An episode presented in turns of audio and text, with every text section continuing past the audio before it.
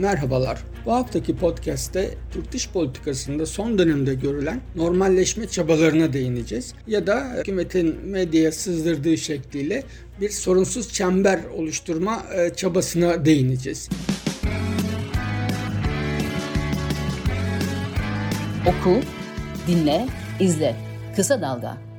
Yani bilindiği gibi KP iktidarı çok uzun yıllardır başımızda ve e, izlediği dış politika e, son yıllarda son derece dağınık, savruk, birbiriyle çelişen tercihlerden oluşuyor. Ve buna da işte yarattığı sonuçlar açısından baktığımızda değerli yalnızlık gibi bir ifade buldular. İbrahim Kalın tarafından ortaya atıldı sanırım. Şimdi bu kadar uzun süre iktidarda kalan bir hükümetin izlediği politika dönemin şartlarına göre değişebilir. Yani 20 yılda dünya değiştiğine göre her 10 yılda bir dünyada küresel düzeyde değişiklikler olduğu için dış politikayı da hani buna revize etmek, buna uyarlamak, revize etmek, bazı rötuşlar yapmak gerekebilirdi aslına bakarsanız dış politikada bir değişiklik olur. Ama AKP ile ilgili sorun çok fazla savruluyor olması. Yani bir yaptığını onlarca örnek var. Hani sonradan reddediyor. Bazen kendisini yatsıyor olması. Yani Avrupa Birliği ilişkilerden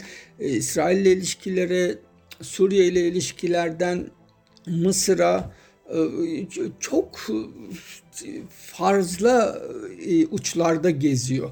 Dolayısıyla da hani sorun e, uzun süren bir iktidar sürecinin getirdiği dış politikaya uyum sağlamak değil, bunun çok ötesinde kendi yaptığı hataları toparlamakla geçen bir e, şey görüyoruz. Dış politika görüyoruz. İşte son örneği Birleşik Arap Emirlikleri. Yani ne zaman dost, ne zaman düşman, niye düşman, sonra neden dost oldu? İşte Suudi Arabistan da öyle. Yani neden işte Suudi kralı öldüğünde 3 gün yas ilan ediliyor. Sonra Su Suudiler Türkiye mallarına e, boykot uygular hale geliyorlar vesaire. E, o yüzden de hani bu AKP dış politikasındaki bu yalnız kalma sürecini, e, kendi kendine izole etme sürecini ve bunun e, diğer ülkeler tarafından nasıl algılandığını, Türkiye'nin özellikle stratejik konumu açısından ne gibi sorunlar yarattığı e, konusunda biraz daha detaylı girmek gerekiyor.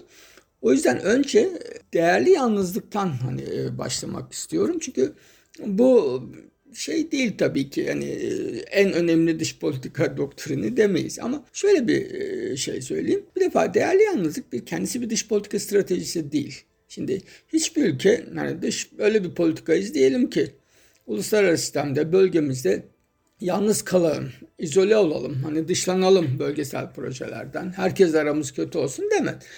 Bu hataların sonucunda gelmiş bir yalnızlık süreciydi yanlış politikanın bir sonucuydu. Ve bu, bu açıdan baktığımızda aslında değerli yalnızlık dış politikadaki başarısızlığın bir itirafıydı. Biz böyle olsun istedik değil, böyle olsun istemedik ama e, sonuç bu oldu demekti.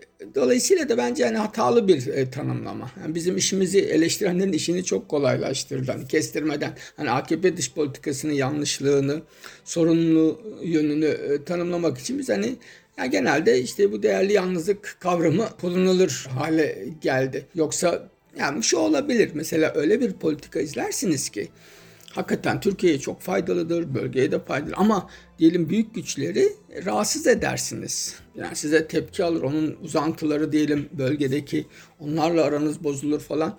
Şimdi böyle bir e, durum da söz konusu değil. Hani izlediğiniz dış politikanın getirdiği bir e, fayda da yok.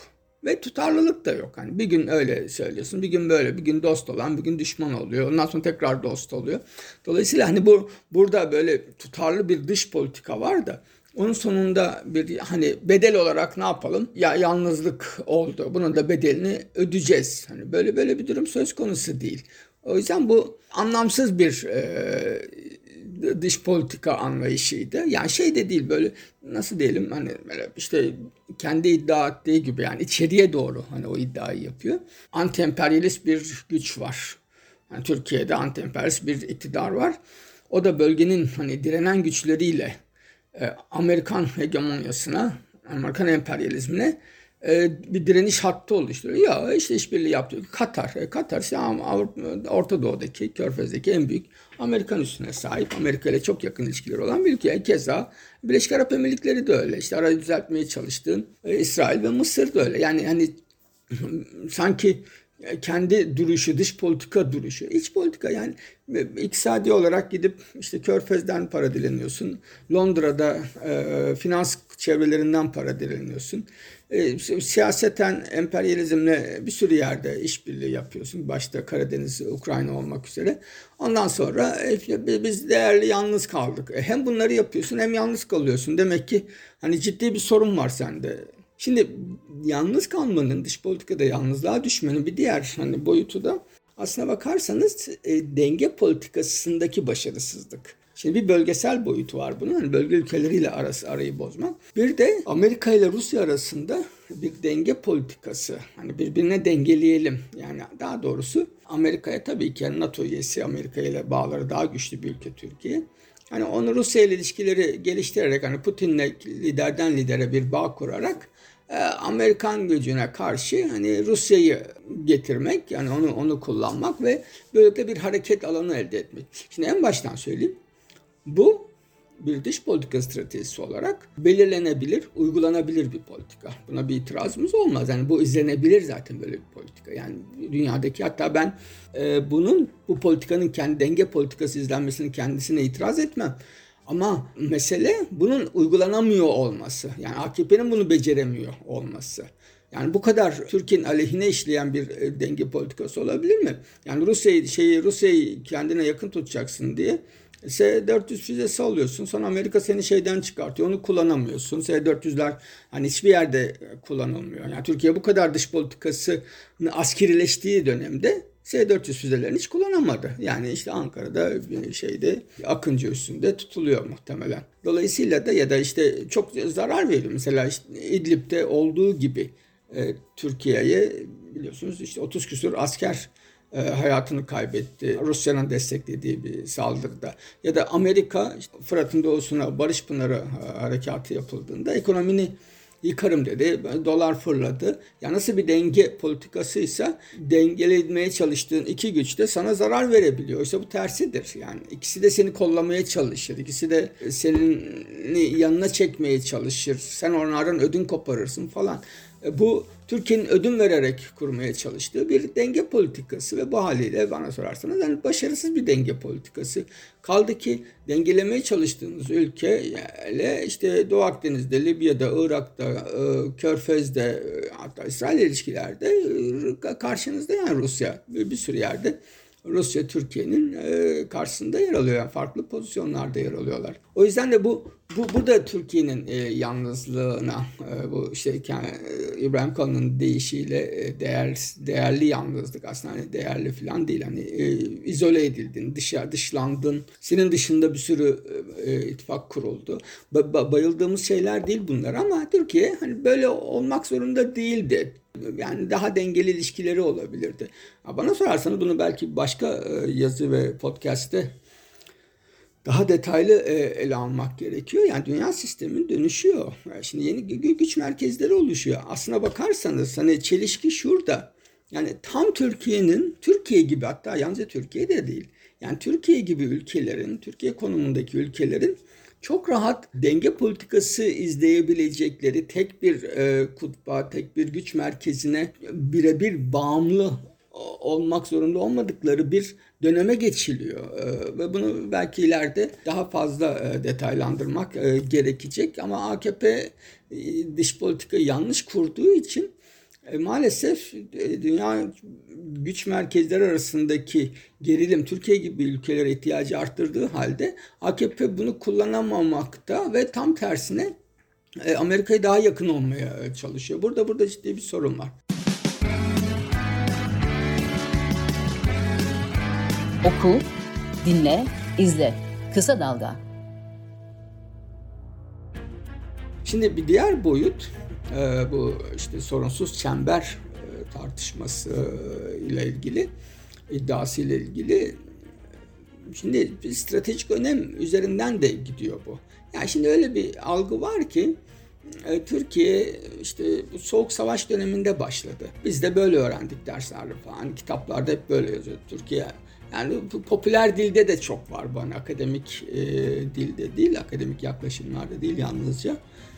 E, o da şu, yani Türkiye stratejik önemi çok yüksek bir e, ülkedir. Yani coğrafi konumu çok değerlidir. Evet tabii ki değerli. Mısır da değerli. İşte Afganistan da değerli ki 20 yıl işgal etti. Önce Sovyetler işgal etti falan. Pakistan daha mı az değerli? Ee, Suudi Arabistan değersiz mi? Ee, falan filan.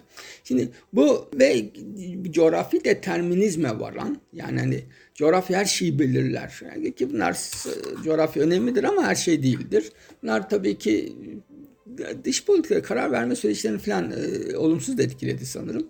Ve bakıyoruz bütün eleştirisine rağmen Davutoğlu da devam ettirdi bunu. Yani kendisinden önceki soğuk savaş dönemi e, Türk dış politikasını çok sert bir şekilde stratejik derinlik kitabında eleştiren Davutoğlu sonra işte dış politika e, yapım sürecini kontrol ettiği dönemde işte önce e, e danışman sonra bakan olarak. Yani işte o, o, bu bölgede bizim bizden habersiz, bizim iznimiz olmadan e, yaprak kıpırdamayacak. İşte Kudüs'te işte bölge tarihi Filistin'de Osmanlı arşivleri olmadan anlaşılamadı. Ne yapalım yani İngiliz arşivleri olmadan da bir sürü şey anlaşılmıyor. Yani işte araştırmacılar, tarihçiler Hani İngiliz arşivlerinden geçmeyen yoktur. Oraya gitmeyen yoktur. Hani bu, bu şey ifade etmiyor. Biz öylesine bu Türkiye merkezlilik. Hani dünyayı böyle Türkiye'den ibaret koyma, görme. Türkiye'yi dünyanın merkezine koyma e, alışkanlığı. Şimdi şunun için söylüyorum. Bir süredir burada bir sorun var. Bu gözden kaçıyor. Belki bunun kendisi e, başlı başına bir ayrı podcast'i e, gerektirecek. Ama en azından geçerken değineyim. E, Türkiye'yi e, sen stratejik öneme o kadar da sahip olmayan bir ülkesin konumuna itiyorlar. E, bunu e, şey, kavramsallaştırmak kolay değil. Yani İngilizce belki distrategize falan gibi böyle tuhaf bir şey hani stratejisizleştirme e, gibi ya da önem, stratejik olarak önemsizleştirme gibi bir süreç yaşandığını düşünüyorum. E, bu da şuradan geliyor. Amerika uzun süredir Türkiye'yi e, stratejik konumu üzerinden tanımlamıyor çok fazla. Yani mesela kullanmıyor da. İncirli'yi kullanmıyorlar uzun süredir. Mesela son iki operasyonda, son iki yıldır, iki üç yıldır e, hem Bağdat'ta hem de Kureyş'i yani IŞİD liderlerinin öldürülüşünde e, suik, düzenlenen suik operasyonlarda, suikastlerde Amerika Irak'ı kullandı. Irak'taki güçlerini kullandı. Yani Türkiye'ye mesaj veriyor. Ben inceliksiz yapabiliyorum diyor. Ya da Afganistan'dan e, yoğun bir e, işte 130 bin kişiyi tahliye ettiler. Ama mesela İncirli'ye indirmediler. Almanya'yı kullandı, Katar'ı kullandı. Yani uçaklar oradan Afganları alıp doğrudan Amerika'ya götürmediler. Önce bir istasyona götürüp yani o da işte Amerikan müttefiklerinin bulunduğu üsler. Orada bir taramadan geçirip yavaş yavaş e, Amerika'ya aktardılar. Mesela bu aşamada e, İncirli'yi kullanmamaları ilginçti. Ee, yine işte dediğim gibi operasyonları kullanmalar. Üçüncü bir nokta da e, mesela İncil'liği biz kapatırız gibi laflar edince e, medyaya e, Yunanistan'a kaydıracağız gibi söylentiler çıkardılar. Yani, yani şunu diyorlar. E, o kadar da hani havaya girmeyin. Hani İncil'lik var burada. İşte bize bağımlısınız. Stratejik olarak konumumuz çok değerli. Yani biz zaten Yunanistan'a daha fazla yatırım yapıyor. İşte Kıbrıs, Güney Kıbrıs'a silah e, satmaya başladı. Ambargoyu kaldırdı falan. Şimdi İsrail de aynısını yapıyor. Yani Türkiye ile ilişkileri bozulur bozulmaz. Yani Yunanistan ve Azerbaycan'a sonra da Güney Kıbrıs'a e, yöneldi. Yani zaten bölge ülkeleriyle arasını düzeltti. Yani şuna, İsrail aslında şunu diyor. Evet bir dönem e, stratejik olarak Türkiye'ye ihtiyacımız vardı. Yani Türkiye önemliydi. İşte Konya Ovası'nda yerli uçaklarımız tatbikat yapıyordu. Askeri işbirliğimiz, savunma sanayinde işbirliğimiz falan çok değerliydi. Ama artık değil. Yani gidip Yunanistan'da da tatbikat yapabiliyor. Gayet güzel ilişkilerini kurdu. Stratejik ilişkilerini. Hatta hani Türkiye ile ilişkileri düzeltsem bile Yunanistan ve Güney Kıbrıs'a garanti verdi. Yani sizin ilişkimiz bozulmayacak. Şimdi sorunsuz çember iddiası bu bağlamda ortaya çıktı. Yani şimdi kendi başına yani Türkiye komşularıyla herkese sorunlu olsun demiyoruz zaten. Kimse demiyor bunu. Komşularla sıfır sorun politikasına eleştiri onu e, bir kılıf olarak kullanıp Yani bir bölgesel liderlik projesine çevirmeye çalışmasıydı. Yoksa komşularla sıfır sorunun kendisine bir itiraz yoktu. Tabii ki Türkiye'nin Ermenistan'la da, Yunanistan'la da, Bulgaristan'la, Suriye ile falan yani kavgalı olmasına gerek yok. Yani bölgesel ilişkileri güçlü bir Türkiye e, mesela Amerika ile ilişkilerine daha güçlü olur. Rusya ile ilişkilerine daha güçlü. Türkiye'yi zayıflatan bir husustu bu. Yani bölgesel e, ilişkilerinin bozuk olması. Yani buradan güç bölgesinden güç alamadı e, Türkiye. Fakat şimdi böyle hani ben benim canım e, küsmek istiyor, benim canım barışmak istiyor. Yani şimdi böyle bir dünya yok. Yani Türkiye'de e, vazgeçilmez bulunmaz Hint kumaşı değil AKP'de. İşte Mısır, Yunanistan, Güney Kıbrıs, İsrail, Birleşik Arap Emirlikleri bunlar hemen ittifak kuru verdiler. Ha bu çok matah bir şey olabilir mi? Hayır değil. Yani bu ülkeler hani Yunanistan tabii daha çok Türkiye ile karşılaştırılmayacak ölçüde demokratiktir. Kıbrıs Rum kesimi de öyledir. Yani iç, iç politikada çok daha demokratik Türkiye'den ama hani Mısır'da Birleşik Arap Emirlikleri, Katar bunlar matah ülkeler değil tabii ki. Bunların böyle pragmatik yani hatta oportunist ittifak hani Türkiye hadi gelin Türkiye karşı Türkiye'yi zayıf yakaladık. Türkiye'ye bir ders verelim. Hani bu bunlar bunlar bunların da hani e, savunulur bir yanı yok. Ama Şöyle de bir sorun var AKP ile ilgili olarak. E sen bozduğun ilişkiyi canın istediği zaman düzeltemezsin. Yani bu mesajı veriyorlar. Burada bir tek istisna aslına bakarsanız Birleşik Arap Emirlikleri. O da bir süredir Suudi Arabistan ilişkileri çok iyi değil. Katar'la uzlaştılar ama çeşitlendirmeye çalışıyor dış politikasını. Yani mesela İran'la da bağlantılarını güçlendiriyor. Suriye de İsrail'le zaten düzeltti. Yani bu Türkiye'yi de bu çerçevede görüyor. Dolayısıyla AKP iktidarının dış politikada daha az sorunlu bir döneme geçmek istemesi, hani bunun nedenlerine birazdan değineceğim. Birleşik Arap Emirlikleri'nin de hani o da işte komşularla sıfır tipi bir politikaya geçmeye çalışıyor. Dolayısıyla bu ikisinin örtüştüğü noktada ilişkiler yer toparlandı. Ki AKP açısından da feci bir durum aslına bakarsanız. Yani Erdoğan'ı devirmekle suçladıkları Erdoğan kendisini devirmekle suçladığı bir ülkenin ayağına gitti sonuçta. Ve şöyle de bir açıklama duymadık. Mesela Birleşik Arap Emirlikleri işte Türkiye'de darbeyi desteklediğimiz için özür dileriz. FETÖ bizi kandırdı. Amerika'nın oyununa geldik. Hani böyle bir açıklama yapmadılar. Şimdi zaten en başında Birleşik Arap Emirlikleri'nin bu 15 e, Temmuz darbe girişiminin arkasında olup olmadığını da bilmiyoruz. Yani kamuoyu biliyor mu bilmiyorum. Yani kim biliyor ben de onu da bilmiyorum. Hani birisi anlatsa da neresinde yer alıyor ben bilmiyorum. Mesela darbe yapanlar oraya mı gitmişler önce? Dar, hani talimat almaya mı gitmişler? Hani bir e-mail mi var? Hani bir telefon görüşmesi mi işte darbeyi Dahlan Filistin'e Dahlan yaptı falan. Hani şeye yakın. E, o sırada Birleşik Arap Emirlikleri'nde yaşıyor falan. Hani onu yaptığını, e, onu görevlendirdiğini yani emirliğin e, iddia ediyor AKP medyası. Mesela Dahlan'la diyelim şu an hapiste olan darbeciler ya da Dahlan'la Gülen arasında bir telefon görüşmesi mi var? Hani istihbarat bize niye bunlar? Yani e, 3 milyar dolar finanse etti. Ya kime verdin? Hani nasıl verdi? Paraya ihtiyaç var mı? Yani sonuçta devletin savaş uçağıyla yapıyorsun. Devletin tankıyla yapıyorsun. Hani bunları ne yapıyorsun ya? Özel giderken petrol ofisinden şey mi, dizel mi aldı bu tanklar? parayla. Dolayısıyla da biz biz bunları bilmiyoruz. Yani bize diyor ki Birleşik Arap Emirlikleri bunun arkasında. Bana sorarsanız Amerika'ya ulaşmak için yani doğrudan Amerika diyemediği için. Yani bakın işte Amerika ona ihale yani FETÖ'ye ve Birleşik Arap Emirlikleri'ne ihale etti demeye e, çalışıyor falan. E, ama çok ağır şeyler söylüyor. Sonra da işte hiçbir şey yokmuş gibi. Bu tipik AKP politikası. Ama işte Mısır önüne bir şey getiriyor. 10 tane madde getiriyor. Bunları ön koşul, bunları yerine getir diyor.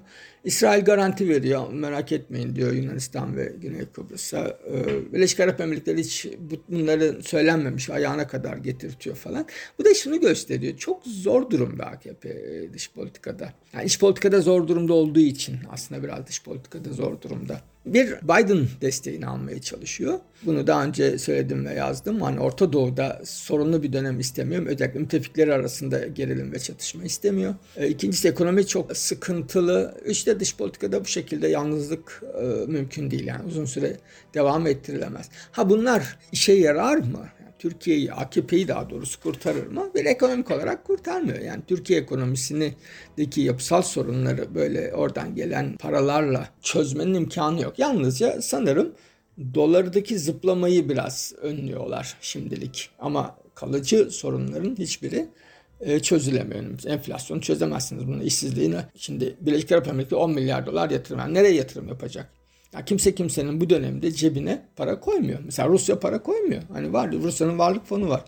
Çin'in yüz milyarlarca dolarlık ihracat, dış ticaret fazlası var. E, bir, birikmiş rezervleri var. Gidiyor Amerikan hazine bonosu alıyor. Mesela Çin'in gelip mesela Türkiye'yi hadi biz sizin kurtaralım da Amerika'ya karşı ekonomiye destek olalım da Amerika'ya karşı yani böyle işlemiyor e, bu dünya. Zaten AKP'nin borç almaya çalıştığı, para almaya çalıştığı ülkelerde Amerika'nın Orta Doğu'daki en yakın müttefikleri neredeyse Amerika'nın uzantısı diyeceğimiz ülkeler. Dolayısıyla bu, bu çok işe yarar bir şey değil. Yani taktik değil. Bu, bu AKP'yi iktidarda kalmasını garantileyecek bir girişim değil bu. Hamle değil. Bu biraz sorunları öteleyebilir ancak ve ancak. Yani dolar işte 13 lira bandında kalabilir bir süre daha. Sonra ne olacağını hani bilemezsiniz. Yani bu ülkeler Türkiye'yi finanse etmezler. Hatta batarsa gelirler ucuza şirket kapatırlar. Yani kimsenin kimseye bu tür bir hele hele Körfez ülkelerinin Türkiye'ye böyle bir borcu muhtemelen yok. Yani Katar'ın bile yok. Dolayısıyla da burada e, Türkiye'nin işte bu AKP iktidarının daha doğrusu bir sorunsuz çember yaratalım politikası bir dış politika stratejisinden çok iç politikada kendini kurtarma stratejisinin uzantısı olarak anlamlı ve e, dikkat çekiyor.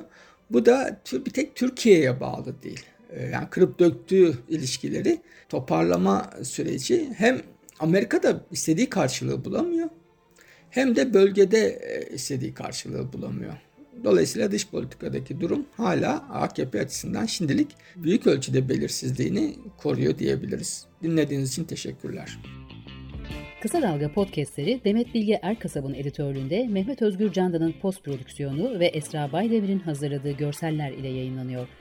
Kısa Dalga'ya destek vermek için Patreon sayfamızı ziyaret edebilirsiniz.